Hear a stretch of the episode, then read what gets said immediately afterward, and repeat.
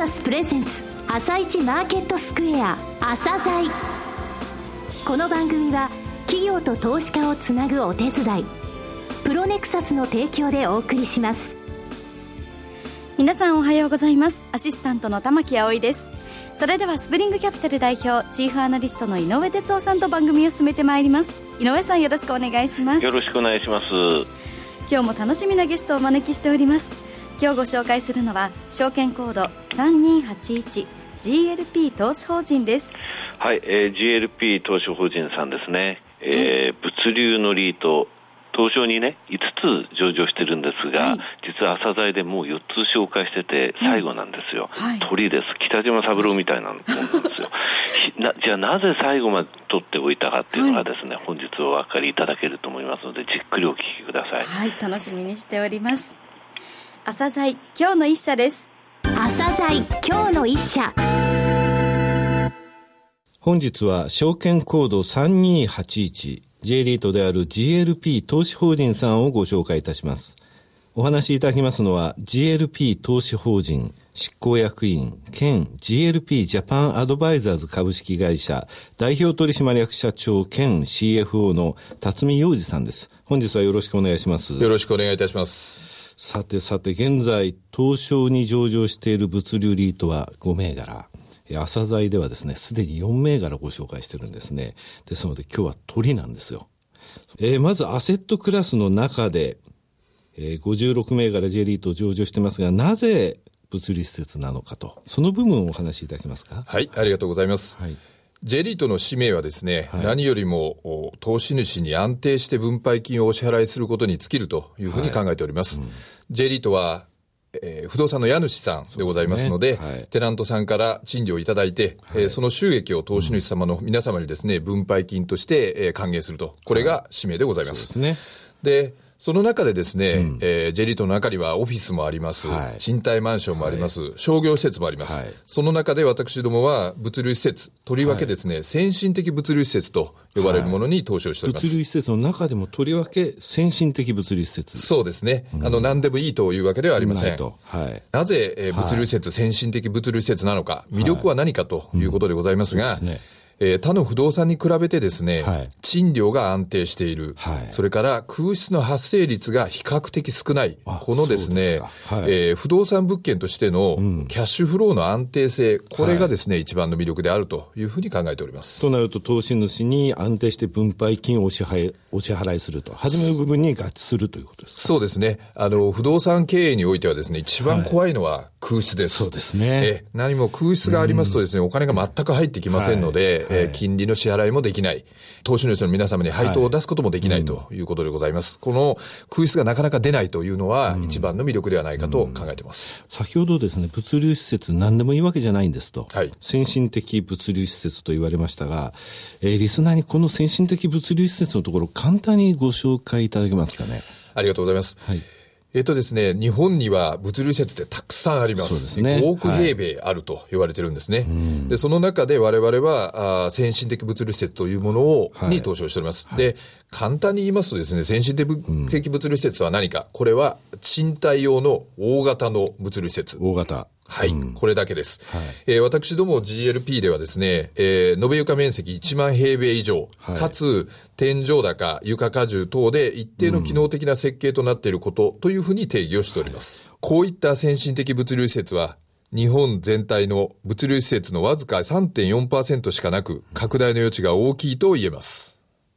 他に大型だからある機能みたいなものってあるんですかね？えっとですね、あの、今、日本にある物流施設のほとんどは、非常に小さなものが多いです。で、ねうん、大型にすることによって、えー、いろんなですね、その物流のオペレーションが非常に簡素化されます。はい、えー、その他の条件といたしましてはですね、えー、必須というわけではございませんが、はい各階へ直接トラックが乗り入れられるランプウェイですとか、うんはい、えー、それから荷物の出し入れが非常にしやすいトラックバースですとか、はい、上の方の階に荷物を運びやすいようなですね、うん、えー、積載量の大きなエレベーターなどもですね、機能として備えていることもあります。はい。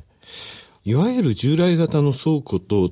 違う、保管場所ではないんですよ、はい、単なるっていうお話を聞いたことあるんですが、これどういうことですかね？倉庫と一言で言いますとですね、皆様がやはり想像されるのは、こう、港にあってですね、すね。フォークリフトがいろいろ走り回って、えー、窓がなくてですね、はい、ちょっと。夜は静かで。夜は静かで。たまにあの、刑事ドラマのロケに使われちゃうはい、まさにそういうことですよね。ところがですね、今私どもがあ投資をしております先進的物流施設の特徴は今お話になった通り、保管場所ではないということになります。すねうん、えー、私どもの施設は倉庫ではなくよく物流センターと呼ばれますが、はい、えー、機能としましては保管ではなく、大量の品物が運び込まれ、はい、施設の中で仕分けをやり、はい、リパッケージをやり、うん、小さなあロットになりまして、これが小さなトラックで、はい、えー、いろんなところ、まあ、例えば各コンビニエンスストアですとか、各消費者の皆様の家に、うん、運び込まれていく。これが、あ保管場所ではない物流施設としての機能だと思っております。うん、となると、働く人数って言いますか、もう非常に多いということ一つの例で言いますとですね、はい、江東区の南砂に私どもの GLP 東京2という施設がございます。はいうん、えー、こちらのですね、日中の施設内の労働人口1500人でございます。はい。えー、よく言いますのは、市町村の皆様からもよく言われるんですけれども、はい、工場とかを誘致するのよりも、うん、食を生み出すとい。うことをよく言われます、はい、今、工場はですね、かなり自動化されておりまして、大きな工場でもそこまで、はい、えー、たくさんの人間を雇うということはないんですが、はい、えー、物流施設はやはり手でやる部分、ピックアップをする部分、ソーティングをやる部分、うん、人間の手に使う部分も非常に多いせいでですね、労働人口が非常に大きくなるというのが特徴だと思っております。なるほど。関西とですね、関東、特に東京、千葉、神奈川とですね、はい、関西っていうと、かなりこういう大きなですね、先進的な物流施設のその、なんて言いますか、分布って言いますか、数全然違うんですよね。東京エリアって言いますか、関東エリア以外の人たちって馴染みない人たちもいるんですよね、ここの部分が。はい物流施設の一番大きな供給が来ているのは東京圏、関東圏ですね。はいうん、でただ、今、大阪の方にもですね、はい、各社、はい、GLP を含めいろんなところが大きな物流施設を作っております。はい。うん、ですので、東京ですと、一番わかりやすいのがですね、うん、外環道の三郷インターチェンジ、ね、ここはたくさんの、うん、先進的物流施設が揃っております。関西ですとですね、えー、いわゆる北港、はい、それから南港、はい、それから今はですね、茨城の山の中にもですね、サイトというところがあるんですが、うん、ここにも大きな物流施設が出ておりますので、はい、皆様ですね、えー、車で本当に30分も行かずに行けるところばかりでございますので、はい、えー、また機会があればですね、ぜひご覧になっていただけると、今まであまり、イメージのわからわからなかった。そうですね、はい、見たことないぞとおっしゃる方でもですね、うん、こんな近くにこんなにたくさんあるんだなというのがお分かりいただけるんじゃないかなと思っております。はい、この背景はどう考えてらっしゃいます？はい。えー、大きな要因はですね、はい、えー、e コマース、はい、これと 3PL と呼ばれる、ね、産業が増えているということで言えると思います。はいえー、まず e コマースなんですけども、こちらの方は、あいろんな方がですね、すね。今毎日の生活の中で思ってらっしゃると思います。アマゾンさん、楽天さん、はい、いかにも e コマースの会社だけではなくて、はい、いろんな、えー、メーカーさんですとか、ね、小売業の方たちも、はい、ご自分の商品をウェブを通じて、えー、販売されるということをやっていらっしゃいます。こういったですね、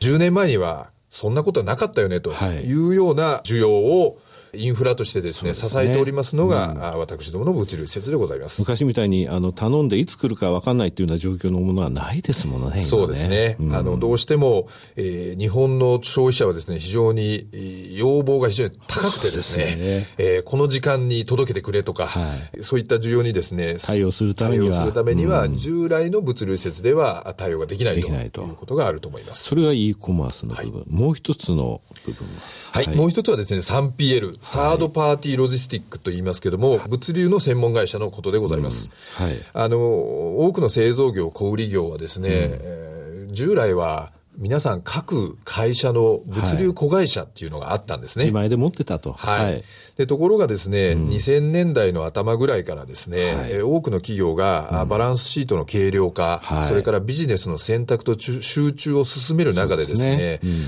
そういった周辺業務というものは外出しをしようとそうですね。いうことになりまして、うん、えー、物流業務が外の専門会社、これを 3PL の会社と言いますが、はい、えー、こういった形会社にですね、えー、外出しをするようになりまして、はい、えー、結果的に、うん、この業態が非常に大きくなりました。なるほど。それがゆえにですね、一社一社、一つ一つの物流会社が扱う荷物の量が増えまして、はいうん、結果的により大きな賃貸型の物流施設が求められるようになっていると。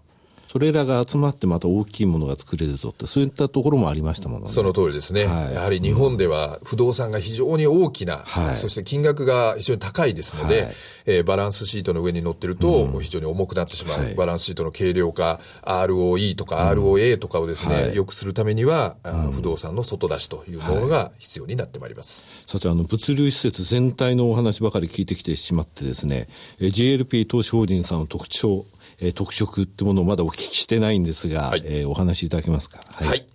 えっ、と、GLP 投資法人はですね、はい、えー、特徴として5点、えー、掲げております。はい、まず1点目があ、資産規模が物流リートで最大級、ね、非常に大きいとい。うことが言えます。はい、あの、リートの場合ですね、えー、大きい方が流動性も増えますし、はい、キャッシュフローも安定しますし、うん、リスクも分散されます。大きいことは、あいいことであるというふうに考えております。で、二つ目がですね、えー、スポンサーです。はい、私どもは GLP 投資法人、スポンサーは GLP グループでございます。はいうん、えー、この会社はですね、えー、日本の一般の消費者の皆さんにはですね、全く馴染みが薄いんじゃないかと思っておりますが、はい、この先進的物流施設のオペレーターとしては、日本では最大手です。そうですね。は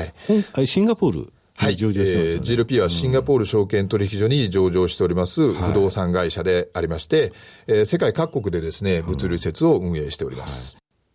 3つ目の特徴ですが、はい、このスポンサー会社である GLP グループが持っておりますパイプラインが、物流リートで最大であるとい。うのが言えると思います。はいこのパイプラインの中には、現在42物件、延べ床面積で319万平米の物件が入っておりますので、え現在の GLP 投資法人のポートフォリオの約1.3倍の規模があることになります。で、4番目でございます。はいえー、外部成長で物件を買っていくというのも大事ですが、す、で、に買った物件についてですね、はい、えー、内部成長、賃料を上げるとい。うことが重要でございますが、はい、えー、私どもはですね、えー、上場した2012年の12月以来、はい、えー、非常に高い稼働率、99%以上の稼働率とですね、賃料の増額を実現し続けております。この、内部成長も非常に順調に推移しているというのが、4番目の特徴と考えております。最後の特徴は？最後がですね、はい、えー、財務、格付けでございます。はい、えー、当社はですね、えー、JCR さんから WA フラットの格付けを付与されております。はい、えー、現在ですね、はい、上場リート56社あるわけなんですけども、はい、えー、WA フラット以上の格付けを持っているっていうのはあ13社のみでありますので、非常に格付けが非常に高いというのも言えるかと思います。いいとこだらけですね。はい。あの、これ、この5点は、はい、なかなかアピールするんじゃないかなと思っております。はい。えー、最後になりましたが、リスナーに向けて一言お願いします。あの、10年前、15年前と比べて、えー、私自身もですね、はい。えー、いろんなあ荷物が毎週のように自宅に届くようになってきております。皆さんも同じなんじゃないかなと思っております。はいうん、で、こういう荷物って一体どっから来るんだっけということを思われたこともあるかと思いますが、ね、発着点になっておりますのが、うん、大型の物流施設と、はい、えー、非常に便利になっている、この新しい物流の世界をですね、支えておりますのが、えー、物流会社の配達員の皆様と、私どものような、あ施設のオーナーとい。うことだと思っております。はいうん、GLP 投資法人は、この成長している先進的物流施設に投資をすることにより、はい、2012年の上場以来安定した賃料収入と分配金の着実な上昇を実現しております。はい、発表済みの業績予想での2017年2月期分配金予想は2479円。はい、12月8日時点で配当利回りは3.9%程度です。はい今後も分配金の成長を最重要目標にして経営を行ってまいりますので、よろしくお願いいたします。辰巳さん、本日はどうもありがとうございました。ありがとうございました。今日の一社、GLP 投資法人でした。さらに井上さんに GLP 投資法人についてお話しいただきます。はい、えー、GLP さんですね、あの、最後ですね、物流のリートとして、えー、なぜ先進的物流施設が選ばれるのか、というところをお分かりいただけたと思います、はい、全体のお話をしていただいたんですけれども、上場以来、なんと、えー、稼働率99%、内部成長で毎期賃料についても上がってて、はい、じゃあこれから大きく、さらに大きく、トップなんですけどもね、はい、大きくするには外部成長、そのパイプラインってものがスポンサーがすでにある GLP 投資法人のポートフォリオの1.3倍持ってるわけですよ。はい、そして配当利分配金利回りが12月8日時点で3.9%非常に安定しているのにこの利回りが、えー、今予想されているリートさんです。はい。あ素晴らしいです。鳥に ぴったりな。そうですね。あの、はい、物流リートの鳥を。はい、うん。今年の鳥ではない。はい。今年の物流リートの。はい。はい、それでは一旦お知らせです。企業ディスクロージャー IR 実務支援の専門会社プロネクサス上場企業のおよそ6割2200社をクライアントに持つこれはアジア証券印刷の時代から信頼と実績を積み重ねてきたからこそ。さらにプロネクサスが目指すのは企業と投資家をつなぎ日本の株式市場を活性化させることです。プロネクサス私たちは個人投資家の皆さんを応援します。井上哲夫今日のストラテジー。それでは井上さん、後半の解説もよろしくお願いいたします。はい、えー、もう申し込みはね、あの、締め切ってますけれども、はい、今週金曜日、札幌で朝鮮セミナーやりますので、はい、はい、えー、札幌初めてなんですよ。あ、そうなんですか。ですので、北海道で初めて受給セミナーってものが行われるということですね、はい、えー、楽しみな企業さん2社、ワクワクするプレゼントまでありますので、ワクワクするプレゼント、うん、楽しみですね。あの見たら笑笑っちゃうと思いますよ。なんでしょう、ね、いやいや、あの、それはお楽しみですが、はい、お持ち込みになられた方、ぜひお越しください。はい、えー、前の日から入りますからね、あの、雪がすごいみたいなんで、でね、はい、覚悟していきます。はい、はい。えー、中国のお話をします、はい、え中国ねあの昨年やっぱり夏からの中国ショックっていうものがマーケットに大きな影響を与えたんですけれども、はい、ここもとね、えー、中国の国家統計局が発表する経済指標がすごくいいんですよ。はい外貨準備が減ってるとかね、人民元安とかいう、そういうネガティブな部分ばっかりがちょっと、えー、みんなのところでね、イメージとしてあるんですが、はい、じゃあ外貨準備減らしたよ、人民元安にしたよって、それはどういう効果を、えー、出してるかって、昨日の指標たちが本当によく出てるんですよね。はい固定資産投資、これは設備投資と建設投資を表すんですけれどもね、中国の指標っていうのはね、累計、1年間の累計で、去年、例えば1月から11月、去年の1月から11月、その対比とか出してるんですが、はい、これ8.3%増なんですよ。はい、不動産投資も6.5%増。すごいでしょ、はい、住宅販売額なんて1月、10月が42.6、1月、11月で39.3%、4割累計で伸びてるんですよ。はい、そして PMI、製造業の購買担当者景気数、これ注目されるんですが、9月は50.4、10月51.2、11月51.7、50安定的に超えてきてるんですよね。で個人消費、こちらにつきましてもですね、11月11日独身の日もあったんですが、すごい伸びてるんですよね。通信機器17.8%、これスマホのことですからね。はいそういったところがありますので、非常に堅調になってきている、李克強指数という指数があって、これちょっとあの調べてほしいんですが、李克強指数、はい、これも上向いてるんですね。ですので、えー、株式市場も落ち着いてますので、中国初のショックっていうのは来年も避けられると思います。はい。井上さん、今日もありがとうございました。また来週もよろしくお願いいたします。この後は東京市場の寄り付きです。朝鮮この番組は企業と投資家をつなぐお手伝いプロネクサスの提供でお送りしました。